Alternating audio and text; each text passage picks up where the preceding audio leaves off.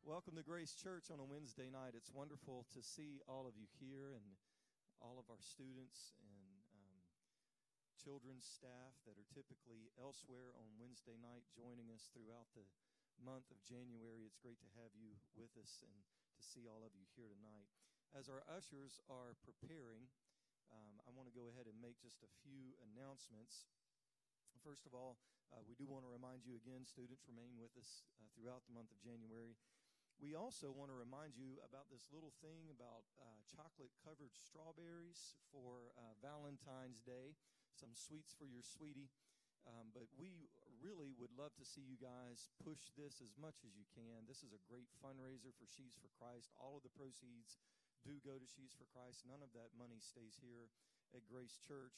But uh, at work, call in some favors, twist some arms, break some kneecaps in Jesus' name, of course. But we want you to uh, do everything that you can to uh, promote this and, and talk to family members and friends, uh, and, and certainly at work, those of you that can, to s- help us sell and just raise more money for Sheaves for Christ and for missions. We also want to remind you that on Saturday, January 18th, uh, we will be hosting a beginner and junior Bible quiz tournament here at Grace Church at 9 o'clock in the morning definitely exciting. And also on Saturday, February 8th, will be our annual ladies' tea. And uh, if you would like to host a table, ladies, we encourage you to go ahead and contact the church office and let them know. And as always, you can stay up to date with things going on here at Grace Church via our church app or by just clicking on that events tab on the church webpage. Let's pray for our offering. Lord, we appreciate so much the opportunity that we have once again to be here in your house, to be able to open your word, to have your word put into us, Lord. And we also enjoy the fellowship with your people. We pray that you would take this offering that we give tonight and use it in your kingdom in Jesus' name. Amen. God bless you as you give, as our ushers wait on you this evening. Before Pastor comes, I just want to leave you with a, a very quick thought. In the book of Mark, in the first chapter, Jesus begins his earthly ministry and he passes by a fishing boat, Brother Steve, and he calls a couple of guys named James and John, sons of Zebedee, and says, I want you to come with me. And the scripture says that they left their father in the boat to follow Jesus. They stopped what they were doing immediately to go with Jesus and follow him that was a huge step outside of their comfort zone because all they had ever known was fishing. It's what their family did. And Jesus said, I want you to come do something else. And they didn't have to pray about it, they didn't have to think about it, they didn't need to talk to anybody about it. They heard Jesus call them, and that call was enough for them to step outside of their comfort zone I like being comfortable. But Jesus didn't call us to be comfortable, He called us to do something with the gospel. And, folks, I'm just going to tell you stepping outside of your comfort zone is probably what it's going to take to realize His calling in your life. Don't know that you expected that this early on a Wednesday evening, but that word's for somebody. It might just be for Jason Cooper. God bless you. We love you. We're so glad that you're with us tonight. All of you that are joining us via Facebook and uh, live stream, thank you for being with us as well. I'm excited to hear what Pastor has for us tonight. God bless you. Thank you, Brother Jason. And uh, haven't done this in a long time. Praise the Lord, everybody. It's kind of a blast from the past, kind of. Uh, great to see all of you. Thank you for being here and um, uh, I am excited about Bible study tonight, and we'll be jumping right into it in just a moment. A couple of things I'd like to say. First, uh, I want to applaud our media booth this past Sunday. Um, I think there was a, a little bit of a, a, glitch or complication with um, the things they had been given for Brother Holloway's message, and uh, they took care of it. I don't know what they did but uh, it didn't look right at first. But then all of a sudden, it got just as clear as the proverbial bell. And uh, I'm very thankful for that, for folks that are astute and pays attention and do an excellent job. Let's give our production people a good some appreciation tonight. Thank the Lord. And we are promoting the strawberries dipped in milk chocolate. And sprinkle with something else. I'm not very good at promoting all this stuff. But if you can go to your coworkers and friends and family and whatnot, it would be huge. And uh, they're going to make a big mess having to make these to get them chocolate covered and all that stuff. And um, are y'all doing white chocolate as well? So they'll have like milk chocolate, white chocolate, uh, etc. So they're going to make a big mess doing it. So they might as well do a whole bunch of them. So uh, either way, it's going to be it's going to be awesome. So help us promote it. You can go to our website. There's a tab to order them and uh, remind your friends and relatives about it. They can just go to the website and order what they need, and uh, it'll work out great. So, uh, thank you so very much for that. I'm going to ask you to stand tonight for a moment. We need to have a moment of prayer for some very special needs tonight that are worthy of our prayer and faith. Uh, Cassie Crochet's great niece, her name is Brittany. She's in her 30s, and um, unless God intervenes, I understand her future's not looking that promising. So if y'all can pray about that, we would deeply, deeply appreciate it. And also, if we can pray for the Tier families. This would be Brother Ben, Brother Brian. Uh, Brother Ben's mother passed away this week. It would be Brother Brian Tier's grandmother. And if we could remember them in prayer, I know they would appreciate the prayers, the support, and the comfort of the Holy Ghost. So uh, let's pray for our Bible study tonight that the Lord would talk to our hearts. Let's talk to the Lord right now. Father, we love you tonight. We're thankful for the privilege and opportunity to call on you in times of need. I pray, God, that you would minister to these needs. We pray for Brittany tonight. You know more about this than anybody else does. And we know and understand the strength and power of your hand, at least to some degree. I do know that you can take care of this in just one touch of your hand. And I pray that you would do that tonight, that you would be glorified and edified in that family. We pray for the tears tonight, God, that you would be with them and comfort them during this time of bereavement and loss. Uh, we know how bad these things can feel how it makes you feel. And I pray, God, that the Holy Ghost would be present and manifest with him over the days and weeks and months to come ahead. We ask it in Jesus' name, and everybody said, Amen.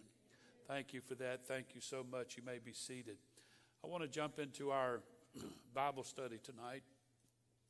And uh, we introduced last Wednesday night what I'm calling 20 reasons not to sin give you 20 reasons not to sin. And so, just for a quick review, I'm not going to review everything we said last Wednesday night, but there's a couple of things I want to touch on. As the first four things that I mentioned to you last Wednesday night is answering the question, What is sin? What is it? So, if you talk about committing sin, then it should have a definition. Well, the Bible gives it one. First of all, you have a, a sin that's called transgression, and that's where you, it's an intentional act that goes against a law or a rule or a code of conduct. It's an offense.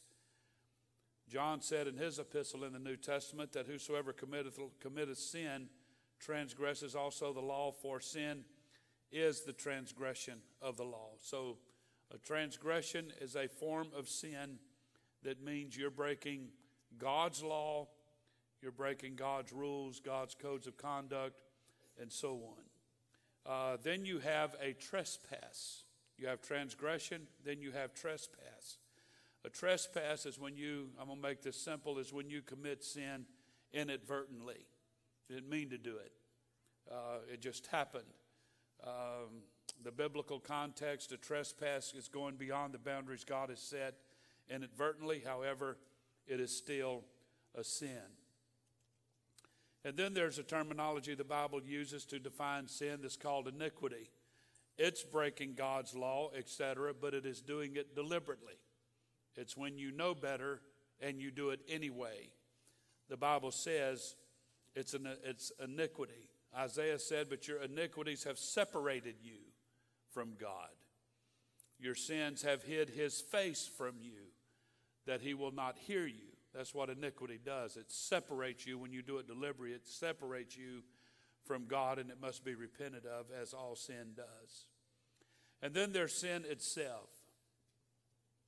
Romans 3:23 says all have sinned and come short of the glory of God. The meaning of that is that if you're going to go to heaven, you're going to have to have divine help to get there. You will never able never ever be able to get there on your own. The Bible also said that the wages of sin is death. We'll talk some about that tonight. But the gift of God is eternal life through Jesus Christ our Lord. So, to begin tonight, the fifth reason, I've given you four with the different types of sin. The fifth reason tonight not to sin is that sin humiliates. Sin humiliates. In Ecclesiastes chapter 10, verse 1, the Bible said, Dead flies putrefy the perfumer's ointment and cause it to give off a foul odor. So does a little folly to one respected for wisdom and honor. So it, it, it doesn't take much sin to destroy a person's life. Uh, I'm reminded of the illustration that actually I learned in school that you can take a bucket of pure, clean water and drop a little particle of dirt in it, and it ruins the whole thing. But conversely, you can't take a bucket of mud and drop a drop of water in it and it all comes clean. It don't work that way. And our sin separates us from God and it causes God to hide his face from us. The Bible said that he will not hear and it humiliates us. So, bottom line, the devil, I want everybody to hear this, especially our, our young folks, our students in here tonight. Satan loves to mock the human race. He does. He loves to see men and women, the pinnacle, the crowning jewel, if you will, of God's creation, putting needles in their arms, committing sexual sin, shooting and stabbing each other, begging for money from, for another drink, dying of sexually transmitted diseases, tossing and turning in their guilt, wallowing in their shame, drowning in their embarrassment. The devil enjoys humiliating people. And by doing this to the human race, his bottom line effort is to humiliate God as well. On the other hand, Jesus loves to shower us with glory and honor and blessing. He loves to work with people, lift people up. That's why he asks people to serve him.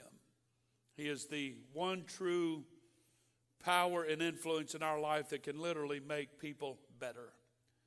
So I want everybody to understand sinning does not make you better. In any context, sin is not going to make you a better person. I'll prove that in a little while. Number six, remember I'm giving you 20 reasons. Number six is sin steals joy. Let me tell you what joy is so that we never understand the importance of it. According to Theopedia, joy is a state of mind, it's an orientation of the heart, it is a settled state of contentment, confidence, and hope. That's what joy is. I'm going to say it again. It's a state of mind, an orientation of the heart. It's a settled state of contentment, confidence, and hope.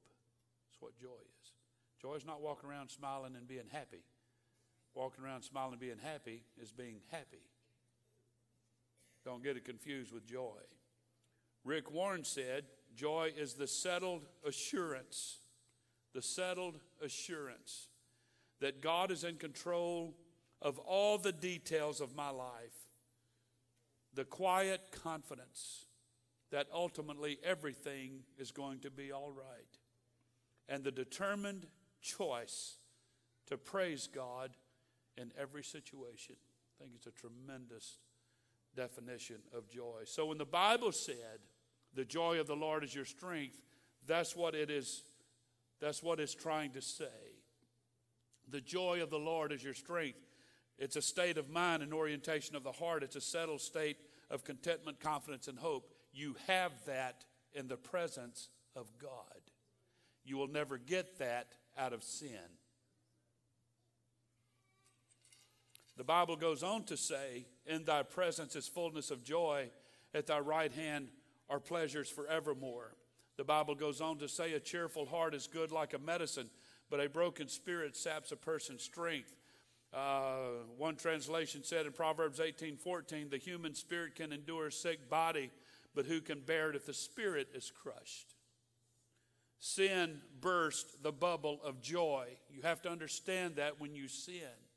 It bursts your bubble of joy. It takes away that, that state of mind, that contentment, that peace, that joy, that hope that everything's going to be all right. It takes away that ability to feel freedom to praise and to worship God in every situation. Sin takes that away. Sin bursts the bubble of joy and breaks communion with God. Joy is the most infallible, accurate, foolproof sign of the presence of God. I'm going to say that again. Joy is the most infallible, accurate, foolproof sign of the presence of God. Sin steals something that all the pleasure and all the money in the world cannot buy. So, what fleshly pleasure could possibly be worth such a loss? Sin steals joy. And when you live in a continual, perpetual state of repentance, you come on church on Sunday and repent for what you did last week, and then you go do it again this coming week, and then you repent next Sunday, and you keep doing that, doing that, doing that. You never get to embrace that amazing state of mind, that orientation of the heart that everything is going to be okay and that I can praise God in every situation. So again, joy is not walking around with a smile on your face. It's what you have in your heart. It's what's embedded on the inside of you, and we need to understand that. And it can only come, joy like that can only come from being in the presence of God, for in His presence there's fullness of joy. The seventh reason we should not sin is because sin steals our confidence before God so glad our students are in here tonight. I'm so glad you guys are in here. Sin steals all purity and innocence. Sin steals all purity and innocence, making us uneasy with people when we're around people, when we want to engage people. It steals our confidence. It makes us uneasy with people, and it makes us extremely uncomfortable with God. That's oftentimes why people can't bear just hardcore, true Bible teaching and preaching. It's too convicting. And in some cases, it's too condemning. Let me give you an illustration of what I'm talking about tonight. Sin steals our confidence before God. Consider with me a man who just betrayed his best friend for the sake of a business deal, and now he can't look him eye to eye the new believer who got drunk last night and came to church for the next service drained of enthusiasm, the sweet sister in the Holy Ghost who has no power to rebuke the devil's attack because months of perverse TV shows have drained her of her spiritual authority. It's what sin does. So if you ever feel like you're in one of these situations or places that are applicable to you in your life, perhaps you'll know the reason. The devil doesn't flee from someone who is participating in sin.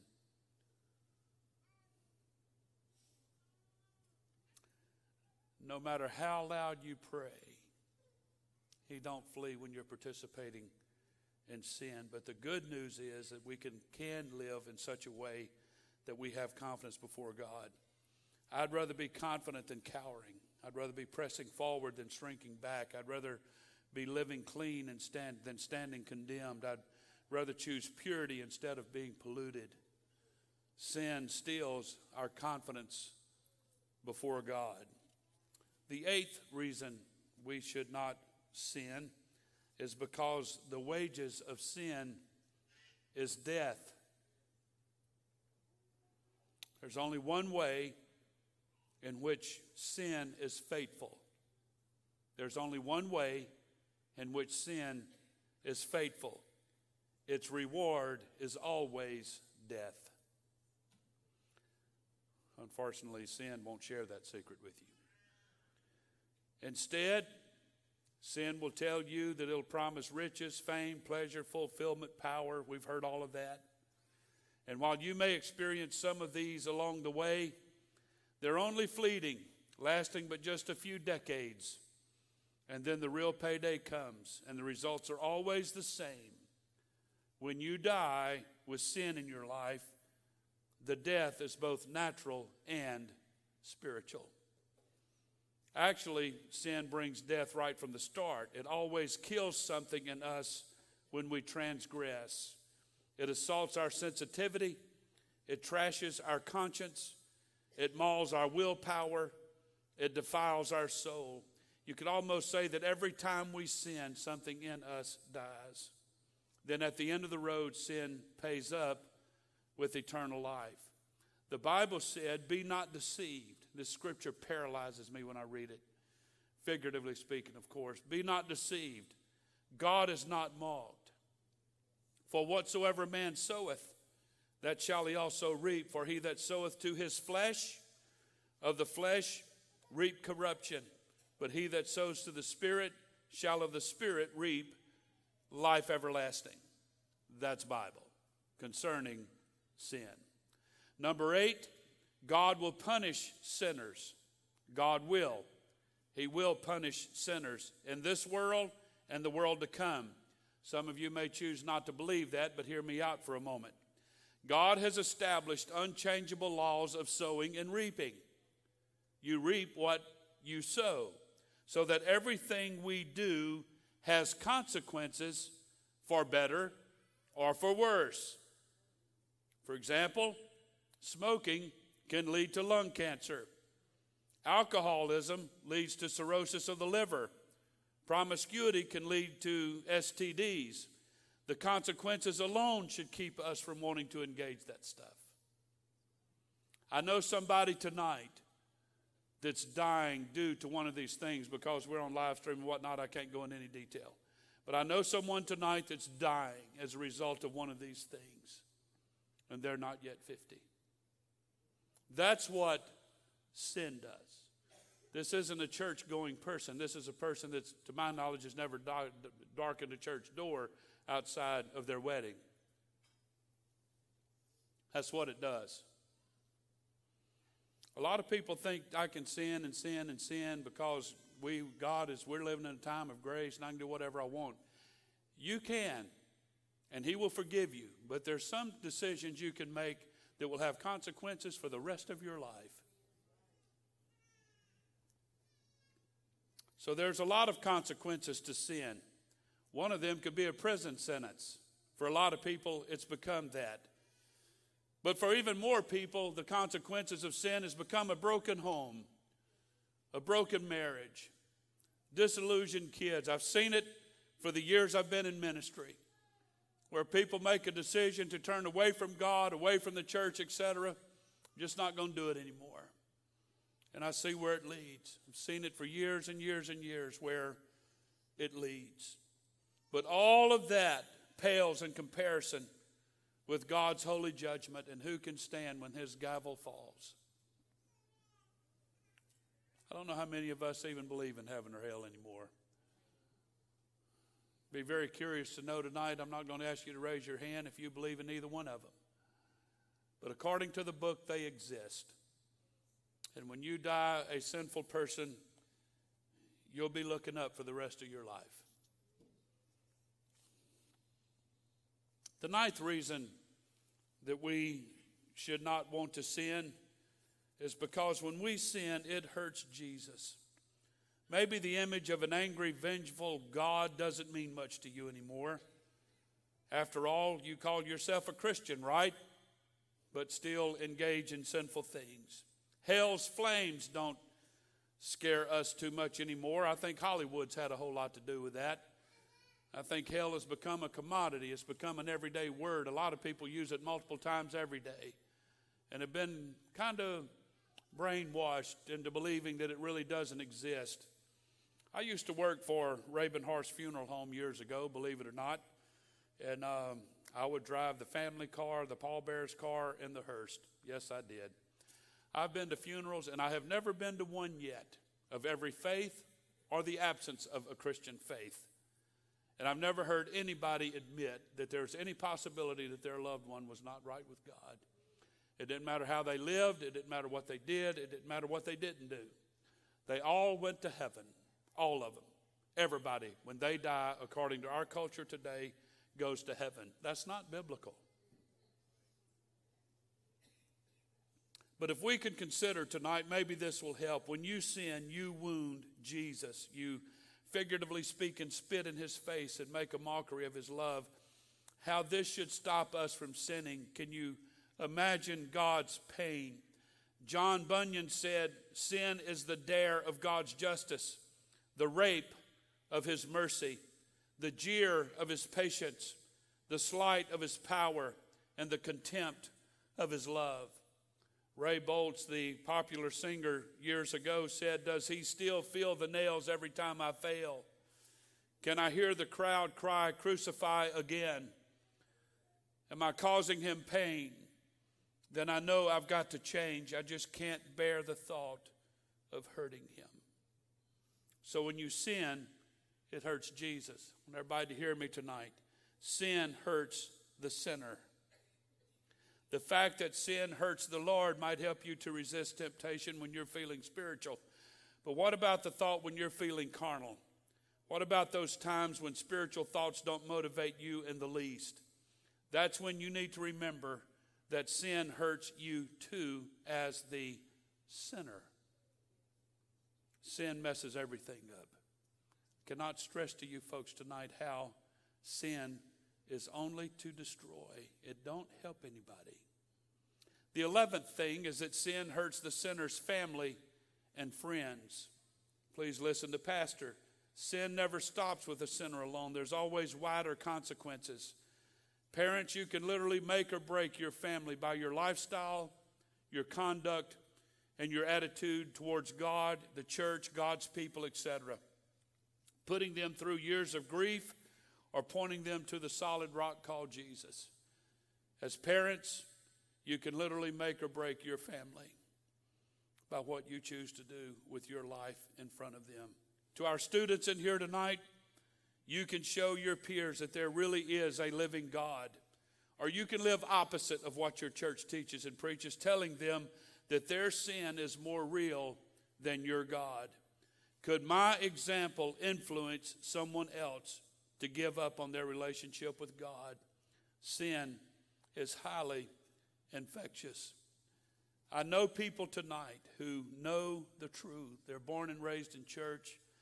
They've heard preaching all their life, teaching all their life, Bible study all their life, what have you. They're, they're not serving God anymore. And now their friends, their good friends, are being led astray even more by them because they never mention it. They never bring it up. And so you can, knowing what you know, literally cause someone else to fail.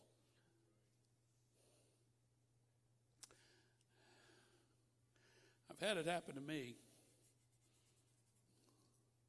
I've reached out to people, I've worked with people, taught Bible study to people, and then have a church person be around that person and sin blatantly in front of them that destroys everything I've tried to do. You need to think before you sin. And I've given you a definition of sin. And I'm not going to get into tonight into a bunch of do's and don'ts. But if you have any experience with Pentecost and the Bible, you pretty much know. And there's three voices that tells you when you're sinning the Word of God, the Spirit of God, and your pastor. It's going to be one of the three, or all three, or two of the three whatever it is, when, you're, when you are around people that need God and you sin in front of them, you are an accomplice to their being lost. Sin brings reproach. Yes, it does. Sin brings reproach to the sinner, the person committing the sin. It brings reproach to the church and to the name of the Lord. When a Christian commits sin in public, it makes the church as a whole look bad. Y'all remember the era of time? It seemed like it was it was a cycle, man. That every time you turned on the news, another television evangelist did something really stupid and really inappropriate. Y'all remember that? What was it back in the 70s and 80s, whenever it was, and come up with all these illegal schemes and money stuff and sexual stuff and all that kind of stuff. One of this one of these situations happened when we were pastoring in Youngstown, and we were reaching out to a family. Um, my son Marcus went to school with the oldest boy. There are three boys in that family. My, my Marcus went to school with the oldest one, and had him come to church. So uh, they'd come every Sunday. They they lived close enough to our house as when we was having church in our living room and garage. They'd walk to church, walk around the block to church. So I went to visit their daddy. The mother wasn't present in the home. And uh, he said, I'm going to just tell you right now, preacher, I'm having nothing to do with religion anymore. I used to be XYZ religion, and I converted to the Protestant faith, and I spoke in tongues and what have you. And I followed, and he named this television evangelist, and he does all this stuff and sins and all that kind of stuff. It's a sham. The whole God thing is a sham, and I ain't going to church nowhere. That's what sin does. It ought to make people feel real happy that not only have you messing up your life, now you're influencing the lives of the people around you. Uh, need to be careful. This isn't a joke or a game. So, our foolishness, our compromise, our hypocrisy, our worldliness, and our sin can make the church look bad and make people not want to go. Our sin makes Jesus look bad too. Now, because of some of his followers, now Jesus is associated with the sex scandals and the greed and all that stuff. Can say, well, people work out their own soul salvation in fear and trembling. They, they, they should, and that's biblical. But my word, man, I don't think we ought to make it harder for them to do it. Jesus lived a life in a sin, uh, lived a sin-free life on this earth, and but we can sure dirty his perfect reputation by sinning ourselves. Number 13. If I don't finish tonight, we'll do it next Wednesday. Sin makes light of the blood of Jesus. When you give in to sin, you willfully engage in the very things that cost Jesus his life. The Bible said in 1 Peter chapter 1, for as much as you know that you were not redeemed with corruptible things as silver and gold from your vain conversation or conduct re- received by tradition from your fathers, but you were redeemed by the precious blood of Christ as of a lamb without blemish and without spot. So, how can we betray that blood? And what a slap in the face of God. The writer of Hebrews said in Hebrews 10 28, of how much sore punishment, suppose you, shall he be thought worthy who hath trodden under foot the Son of God and hath counted the blood of the covenant wherewith he was sanctified an unholy thing and hath done despite unto the Spirit of grace. Number 14, sin puts the sinner on the side of the devil, demons, and the world. There's a terrible war raging every single hour of every day with the forces of darkness assaulting all that is good. We know that. We see that every day. In good Christian America, we see it every day. Demons delight in causing pain hearing the terrified screams of a child being abused, seeing the tears at a funeral of a young boy accidentally killed in a gang shooting, the suicide of a teenager. Had a man in my home last week that said his best friend was planning their wedding this past weekend when that man's 14 year old sister committed suicide. They were going on with the wedding, but obviously it was going to be a very sad sad event because of that. 14 years old, thought life isn't worth living. The devil was having a hoorah of a time because of it. At this very moment, demon spirits are urging a prison guard who is torturing one of our brothers and sisters in Christ, perhaps elsewhere in the world. that have been in prison for the cause of Christ. Demons are urging them to abuse them and torture them for preaching the gospel. At this very moment, demon spirits are birthing another religion designed to deceive more and more people. At this very moment, demon spirits are seeking to afflict someone with depression, a terminal illness, or a hideous addiction. And when we sin, we join forces with that to become accomplices with the devil. Every day, the world throbs with seductive power, using every possible means to turn people's attention away from God. When we sin, we help fuel the fire of ungodliness. Demons call to us and we heed their call. They invite us to party with them and we accept their invitation and we become friends with the world and enemies with God. Is this too hardcore for you people? Number 15, sin sets the sinner against God, the church, holiness, life, blessing, and victory. There's no neutrality when it comes to spiritual things. Jesus said in Matthew 12, verse 30, that he who is not with me is against me. So I not only sin against God, but I set myself against him. I'm working against the church and even the Holy Ghost. I'm making life harder for my fellow believers when I choose to sin in their company or in their knowledge. Even our secret sins have public consequences. Yes, they do. There's a man in the Old Testament you can read about named Achan. He lost his entire family because of his greed. We are one body, folks, as a church. We're one body. Please don't sin against the church that I am so thankful to be a part of.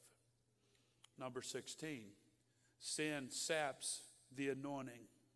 The anointing of God is a precious commodity that empowers us for action and service. Through it, God's kingdom is advanced. But sin can render the anointing ineffective as it literally poisons our whole spiritual system no sinful pleasure, however special it may be, can possibly be worth losing the anointing. For a while, it appears that we can mess up and minister at the same time, but gradually, the pollution of sin in our lives only drives the Holy Spirit away. Worst of all, by destroying the anointing on one person's life, hundreds and even thousands who could have been blessed will have to turn elsewhere for that blessing. Don't squander your anointing by a habit of sinning. Number 17, this may sound a little bit different to you, but sin steals time. Yes, it does. Stolen goods can be replaced, broken relationships can be restored, but wasted time can never be regained even in eternity, can never be regained. Still, sin steals our time. First, there's the time it actually takes to sin. Whatever it is you do, it takes time to do it. Whether it be a minute, or three days, or six months, or a year. It takes time to sin. You could have been doing something else for God. You could have been spending time with your family. You could have been working on one of those projects you could have just finished by now. But instead, you chose to spend time sinning somewhere. So you've wasted that time. Any other use of your time would have been better. And sometimes the consequences of our sin last for years and, and, and, and months and even years.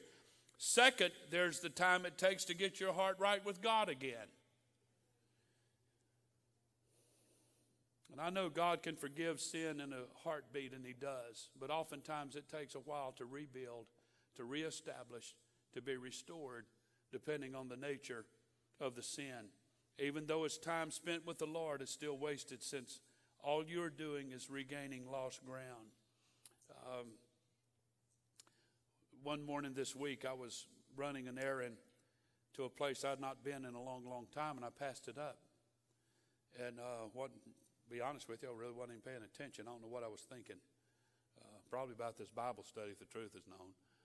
But I just went right on down the road. Well, I had to make a U turn. Well, I got to a place where I could make a U turn. They had a sign that said no U turn, so I had to pull into another place. And turn around in their parking lot, come back out. The light up the street had just turned, so I had to sit there and wait for all these cars to go by before I could pull out and get back on the path headed back to where I was going to start with. I lost some time doing that. Have you ever done that? I heard recently about someone making a, a, a, trip across the country and took the wrong exit and didn't realize it for about two hours later. So that meant two hours out of the way and then two hours back. That's four hours, man. That's a lot of driving. It's a heavy price in not paying attention. Sin is the same way. In sin, you have to make you make a lot of wrong turns and you have to double back. Third, there's the time lost battling that same sin in the future. Since sin is so highly addictive and dangerously habit forming. Instead of walking victoriously, now you're bogged down with temptation. Was it worth it? Number 18. Sin does have eternal consequences. Your sin affects your sin affects people that admire you or look up to you as a role model. It can seriously affect their relationship with Jesus. This is especially true with parents. Plead with our parents to keep your head on straight. The effects of your sin can last forever in another person's life. You might make a comeback, but the other person may never make a comeback. The Bible said, Not many of you should presume to be teachers, my brothers, because you know that we who teach will be judged more strictly. So if you want to profess to be an example, you need to make sure you're the right example. Jesus said, Whoso shall offend one of these little ones which believe in me, it were better for him that a millstone were hanged about his neck and that he were drowned in the depths of the sea. You know what that means?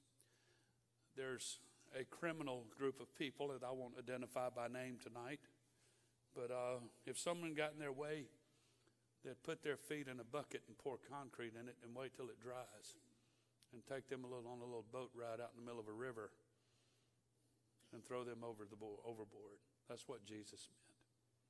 A millstone, the ones that I've seen, are about three or four feet in diameter and weigh up to 2,000 pounds.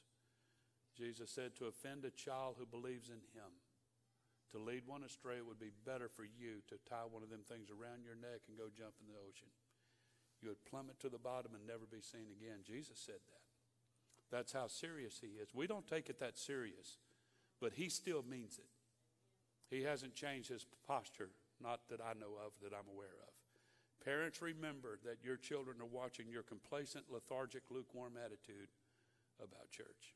Number 19. This is hard right here. It's hard for a lot of people. It's hard for me. And it terrifies me. But your sin will always find you out. Sooner or later, it will. The Bible said in Numbers 32, verse 23 but if you will not do so, behold, you have sinned against the Lord, and be sure your sin will find you out. In God's universe, nobody really gets away with anything.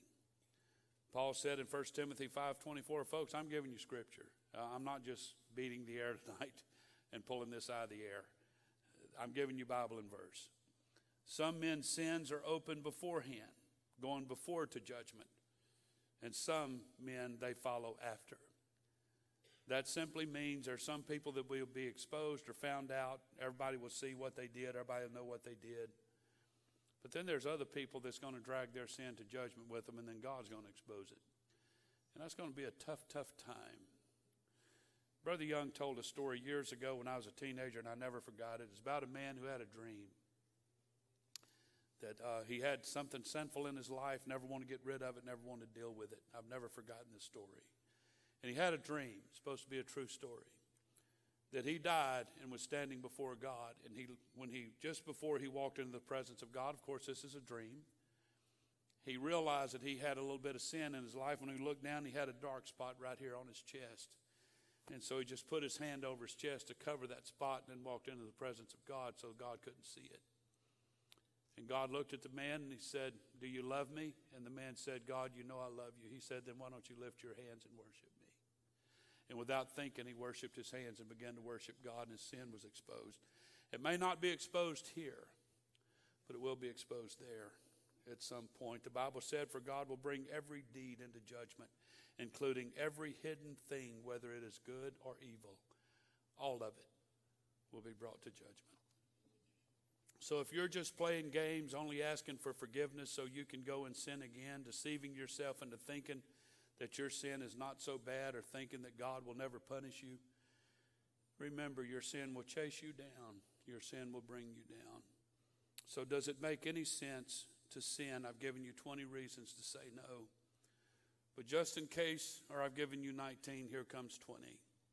But just in case you waver, here's the most important reason of all your sin could cost you your salvation and being right with God. I want everybody to hear to understand tonight. I want everybody here to understand. I've done this illustration several times before. But there's people, there are people here tonight. You don't believe what all everything that this book says. So this is what I want you to do. Go to the Bible bookstore and buy you one of those little ward Bibles. They cost about five bucks. You won't have to put out a lot of money. You cut out all the verses that you don't believe. And let that be your Bible. And when you die, you take that Bible with you to the judgment and hand it to Jesus and see what he says. You can't summarily take stuff out of this book just because you don't like it or you don't agree with it. It don't work that way. So, so think of it that way that when you say, Well, I don't believe that, okay, go get a Bible and cut that verse out. I've never had anybody do it to my knowledge. No one's ever done it, literally. I've never seen a Bible with stuff cut out of it. When you think about eternity and you listen to those saints rejoicing in heaven and they're free from pain and suffering, never to sorrow again, gazing on the face of Jesus, and then you listen to the cries of the damned weeping and gnashing their teeth, tormented in fire, separated from God forever. Let me ask you this question What made the difference between a person going to heaven or hell? What made the difference? Sin did. God don't send people to hell. You can go there without anybody's help. So don't let it rob you of your eternal soul. Stand with me tonight. I want all of our students in here to understand. I'm trying to help somebody here tonight. I'm trying to help myself. I'm not perfect by a long shot. I don't know who wrote the statement, but you'll see it on the screen. Sin will keep you longer than you intended to stay. It'll take you further than you intended to go and cost you more than you intended to spend. That's what sin does. Jesus said in Matthew chapter 5, and I'm done. If your right eye offend thee, pluck it out and cast it from thee, for it is profitable for thee that one of thy members should perish, and not that thy whole body be cast into hell. If your right hand offend thee, cut it off and cast it far from thee. For it is profitable for thee that one of thy members should perish, and not that thy whole body should be cast into hell. What Jesus is saying here is if you can't quit lusting about stuff that you see, he said, just take your eyeball and just pluck it out. Don't go to the doctor and get anesthetic and go to sleep for a little while and let him take it out. That's not what he said. He said, You pluck it out. It'd be better for you to go to in eternity with one eye than to go to hell with all of your whole body intact. I heard a preacher, Brother Goss, preach this message on this one time, and it terrified me as a teenager. If you can't keep from stealing, for example, cut your hands off.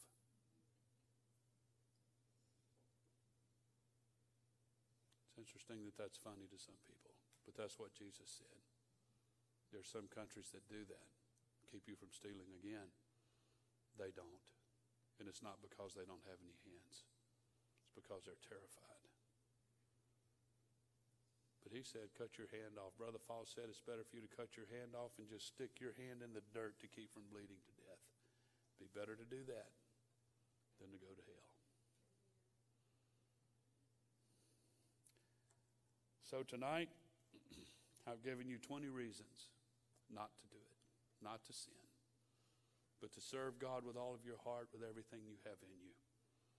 And I trust tonight that if there's people here tonight that have issues in your life with sin, that you'll you'll deal with it, man. Deal with it. Ain't nothing on this planet worth going to hell over. It's not. It's not. It's not worth it. Let's pray together. Father, we love you tonight. The Bible, again, is not always just this big wad of cotton candy. The Bible is not a spoonful of sugar. The Bible tells it like it is. And God, the reason you wrote it that way is because you care. You care. You put it out there like it is, and it's because you care. It's because you love the world and you died to prevent people from being lost, from just being addicted to sin. There, there's a way out of it.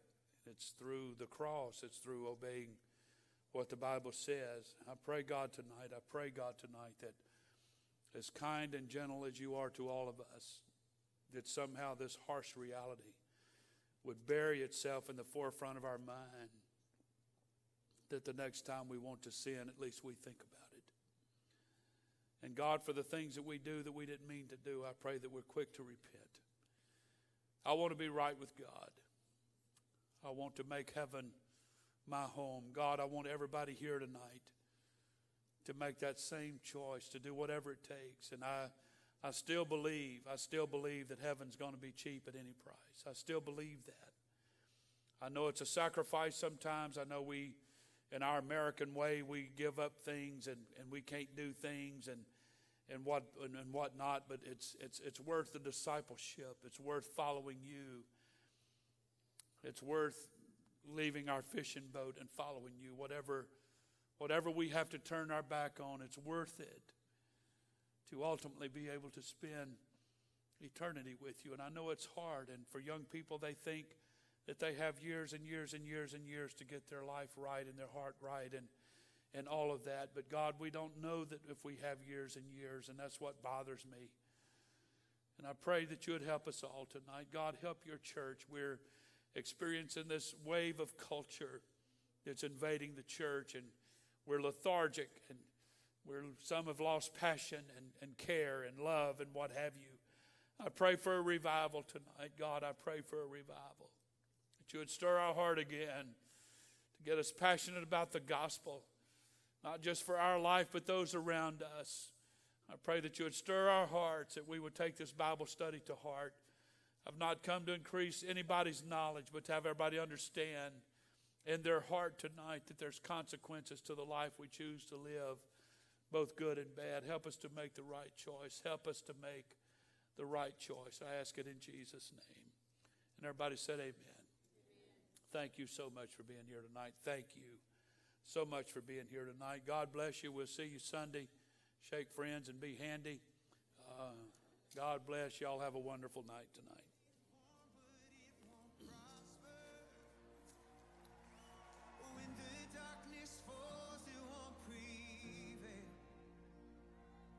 Cause the God